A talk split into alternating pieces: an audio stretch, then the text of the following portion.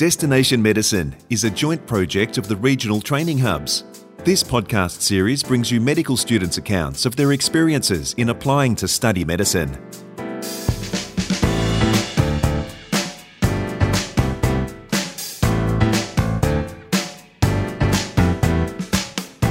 Welcome to Destination Medicine.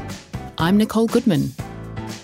It was all very exciting for Tapiwa Mativenga when her family decided to leave their home country of Zimbabwe and head way across the ocean to Australia, or more specifically to Whyalla, a small town in South Australia about 250 kilometres from Adelaide, with a population of just 22,000. Whyalla is known as the Steel City because of its integrated steelworks and shipbuilding heritage. Tapiwa was seven years old when her family made the move. She was looking forward to her new life in Whyalla and to the dreams she'd hoped it would bring, because even at this young age, Tapiwa certainly had dreams, and one in particular. She was going to become a doctor. A supportive family and school, and strong local community have all helped Tapiwa achieve that dream. Now based in Broken Hill and fulfilling her fifth year of medical studies at the University of Adelaide, she's already looking ahead to what could come next. First, back to her seven year old self and the big move to Australia. As Tapiwa tells Heather Dawson, the journey really began when her dad decided to accept a good job offer. So, back in Zimbabwe, dad was in engineering and mum used to be a high school teacher. So, 2006, Dad was offered a job transfer out to South Australia and he decided to go for it. What made you decide to become a doctor? Because already back then, you already sort of almost made up your mind, hadn't you? Yeah, I think from a very young age, I've always had a desire to help people, and I couldn't pinpoint the exact time that I knew, but I know that as early as seven, that was always the path that I wanted to take. I always wanted to be a doctor. But you didn't have any doctors in your family, your background? No, not at that time, no. So you had the desire to be a doctor early. Were you academically gifted? Did you have the marks to follow your dream? I think I definitely did. Throughout school, I was always headstrong when it came to my studies. I was always the kind of student that would have to be kicked out of the school library because I was in there too long. and your school was very supportive as well, wasn't it? Oh, yeah, I went to an amazing school. They were very supportive in terms of studies. If students had enough initiativity, you could come in there and request some extra assistance or work out subjects in a different way that the school might have not offered before. They were more than happy to do anything to support our studies. But unfortunately, your exam period didn't quite go to plan, did it? No, um, unfortunately, during the year 12 exams, I had four exams to sit. And my grandfather had been quite unwell. He was terminally ill with prostate cancer. And after the first exam, I remember being at school trying to get in some extra study the day before my second exam. And I got a call from dad to inform me that he'd passed away. So that was quite a difficult time in my life, I think, to get through the stress of exams and be grieving at the same time. So that didn't go very well for your first round offer for medicine, did it? No, unfortunately, because the exam that I had to sit the day after it was a maths exam and I didn't perform as well as I was hoping to. So that did bring down my ATAR a little bit. So what happened? What did you do? Um, so I went in there and I tried my best, but yeah, like I said, the marks weren't what I was hoping for. And I still got a first round interview into medicine, but it was still everything was very fresh on my mind. And I think they asked me a question during the interview about how exams had been. And I burst into tears in front of the whole interview panel. And that was a bit embarrassing.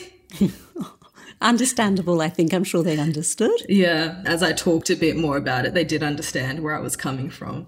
But your second round offer was received? Yes, yeah. And that got, all went okay. Yeah, that went fantastic. So I think it was in the middle of orientation week, actually. I got second round offer into medicine and I went for it. Into the big city of Adelaide. Yes. So, how was that for you, that experience of leaving your family and, and making a move from a basically a rural community into Adelaide?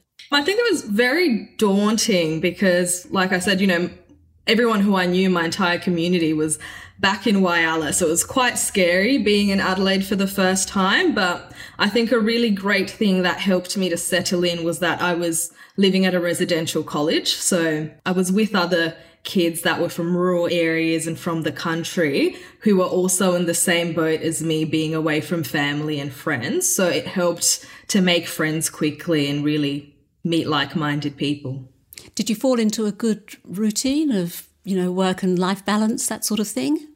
Yes, I think that's what was actually great because there was always a lot of social things to do in the first couple of years of uni, especially. But, you know, me being me, I was always a bookworm studying really late. So I had some really good friends that weren't in medicine that would always try and drag me out of my room from studying and take me out to go do some fun things. So I was able to get some good balance in. Now, Tapiwa, you're a rurally bonded student, aren't you? Yes, I am. So, what does that mean? Um, so, the rurally bonded student means that I've made a commitment to the Commonwealth government that when I do finish my studies, I will do a return of service period where I work for a period of 12 months in a rural or remote area within Australia.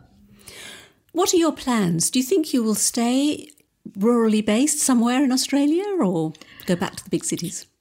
I think at the moment, really, I'm still thinking about what kind of specialty I want to, but I would like to do that in a rural context. So just seeing if there is an environment rurally where I'd be able to get my specialist training is what's going to be the deciding factor for me. But definitely once I'm qualified, I do see myself working rurally.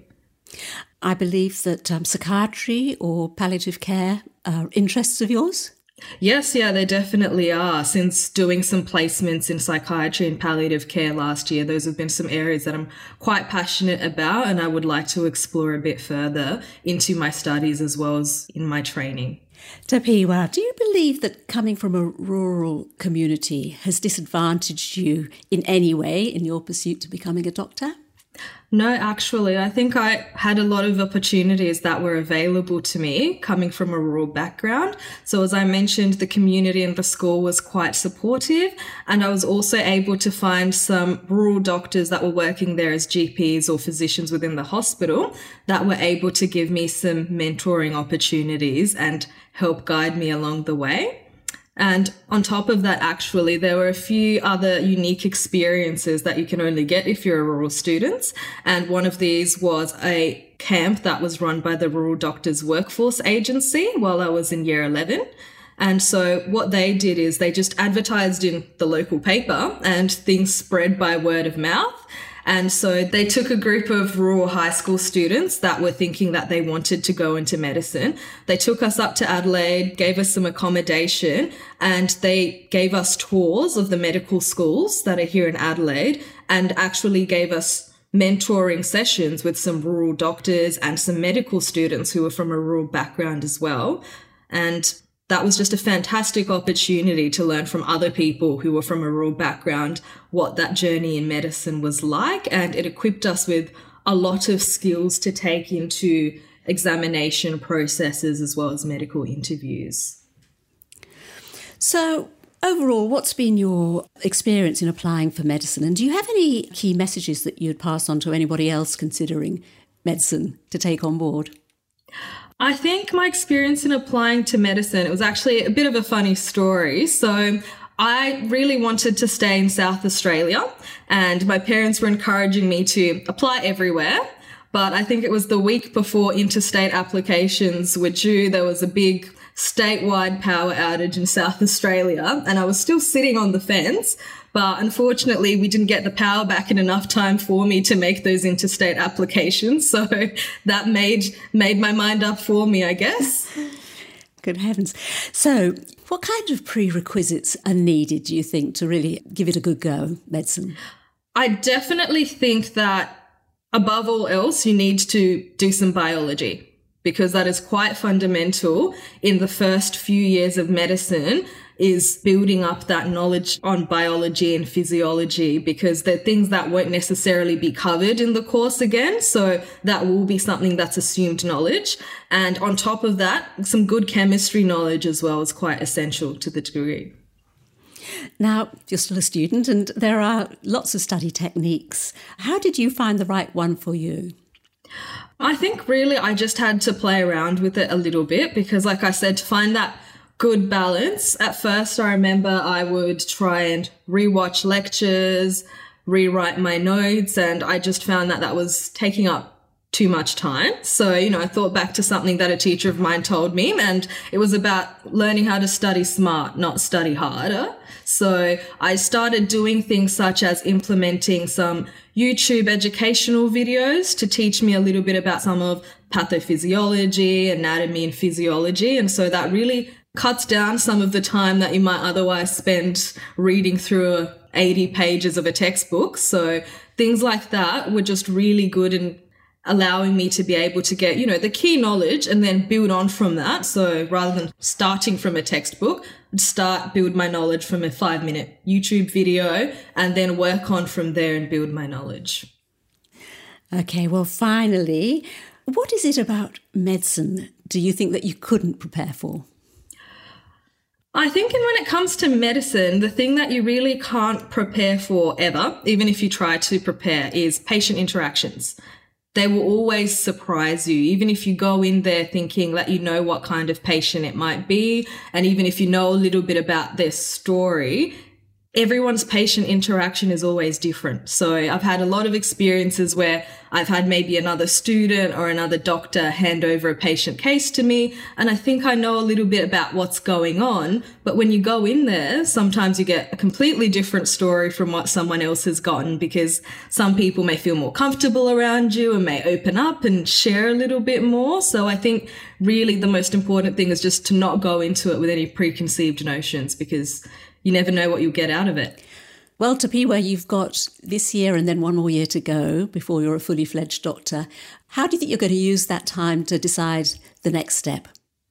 I think that this year I've got a really unique opportunity being based in Broken Hill. So I'm really using that opportunity to talk to some of the local doctors around about what it's like working rurally. And so bit by bit, I'm slowly picking off all the specialties that I'm interested in and really just getting out there and talking to the doctors seeing what that work life balance is like for them and what their training opportunities rurally were like as well. And I think that's what I'm going to do the same thing next year as well to really make up my mind about where I want to go in medicine.